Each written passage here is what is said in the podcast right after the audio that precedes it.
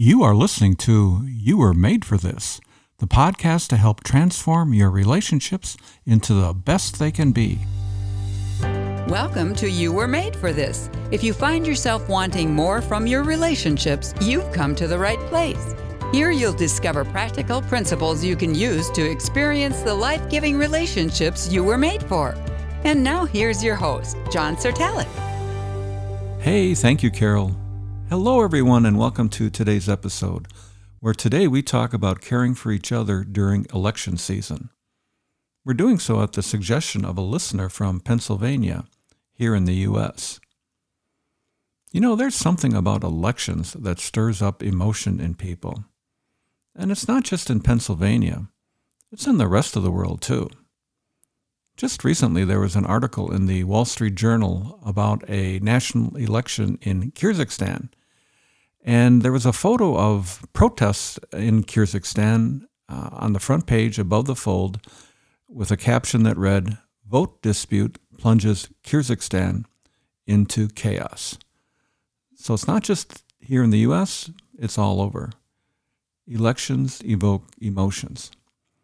And so we're going to be talking about that today. And I'm grateful for the chance to do so and to work Kyrgyzstan into a sentence several times. I don't get to do that often enough.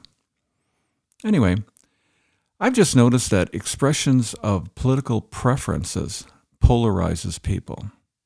They, they harm relationships, and they divide people more than they bring us together. I'll give you an example of this from a recent Facebook post I saw just a few weeks ago. This person on Facebook wrote, I think my church friends have forgotten about Jesus. It seems to be all about politics.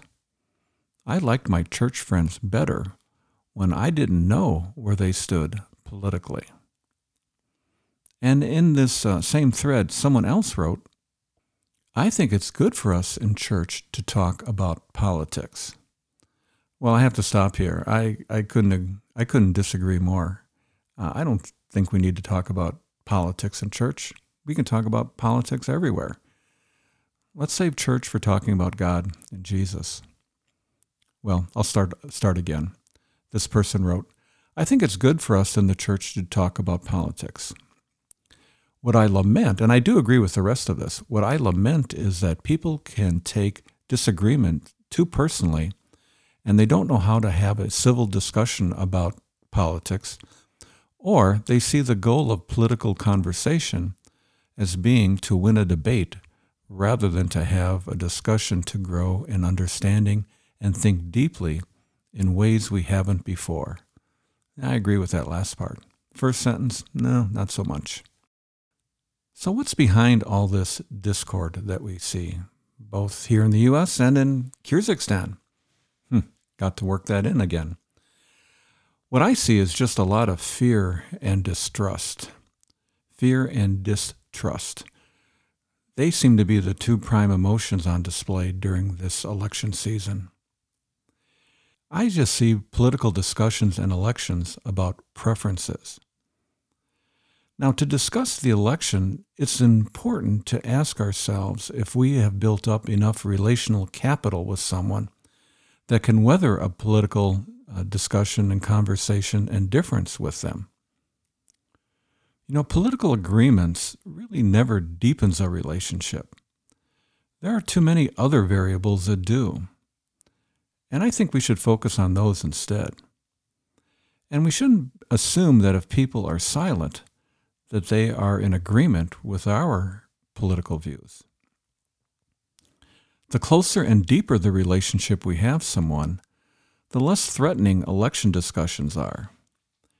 The more distant the relationship, the greater the possibility of damaging that relationship. And you know, we, we don't have to share every political opinion that runs through our mind with everyone.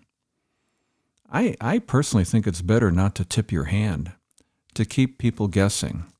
It's less risky that way. It's not going to drive people apart.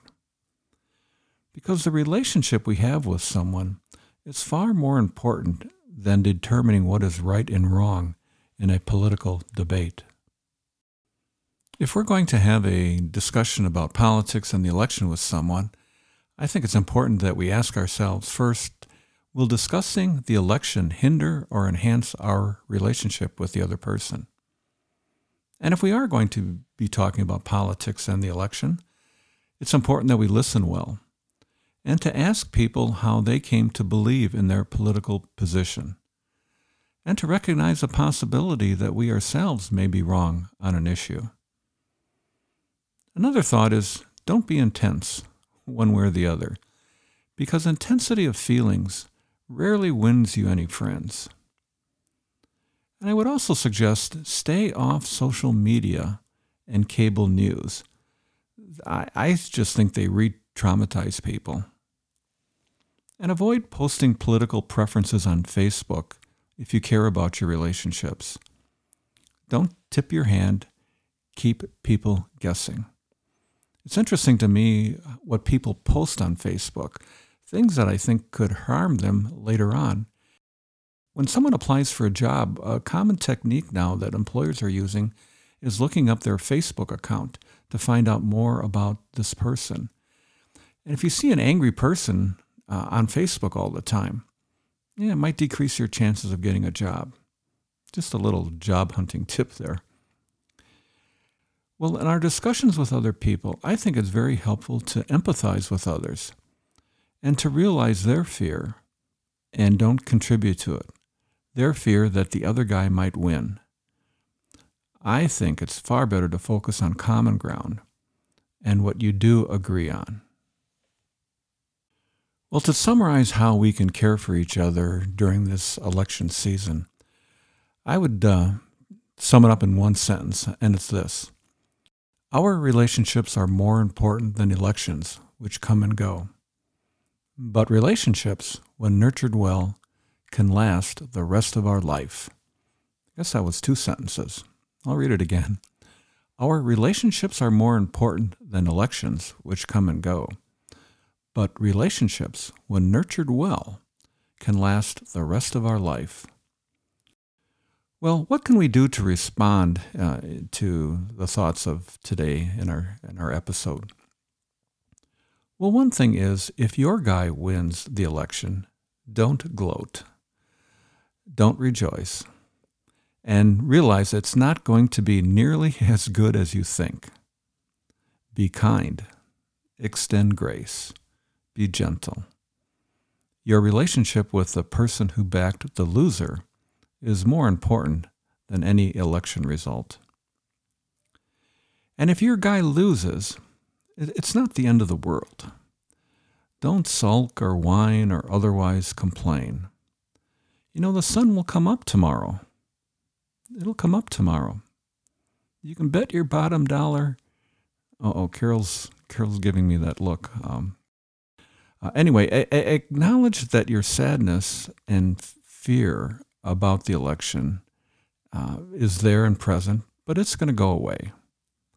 And it's not going to be nearly as bad as you think if your guy loses. And your relationship with the person who backed the winner is more important than any election. You know, we've had really bad leaders in the past, and we'll survive this one too, should the other guy have won. I, I did a search recently on uh, the worst presidents in U.S. history, and no one can agree. I used to think it was Warren Harding. He used to be the guy, you know, from the 1920s and the Teapot Dome scandal, but um, James Buchanan, the president right before Abraham Lincoln, is getting top billing in a number of those lists. Uh, he is faulted for uh, his policies and his inaction which led to the beginning of the Civil War. And so, you know, we've had bad presidents, we've had bad leaders, we've had them all the time, and we survive. And above all, an important response is to remember that God is in control of who our leaders are. Romans 13:1 tells us that people in positions of authority have been placed there by God. I think God has a sense of humor in some of the people he's placed in leadership position, but nevertheless, God is in control. And as always, another thing you can do is to let me and your fellow listeners know what resonated with you in today's episode. And you can share that in the leave a reply box at the bottom of the show notes, or you can send them to me in an email to john at caring for others. I hope your thinking was stimulated by today's show to both reflect and to act, and to care well for the people in your sphere of influence during this election season. And that's because God intends for you to find the joy in your relationships. Because after all, you were made for this. And now for our relationship quote of the week. It comes from the Bible, Philippians 4 8. And the Apostle Paul writes the following And now, dear brothers and sisters, one final thing. Fix your thoughts on what is true and honorable and right and pure and lovely and admirable. Think about things that are excellent and worthy of praise. You know, election season and election results never falls into any of those categories. So instead, fix our thoughts on what is true and honorable and right and pure and lovely and admirable. Think about those things that are excellent and worthy of praise. Well, that's all for today, and look forward to um, being with you next week. So goodbye for now.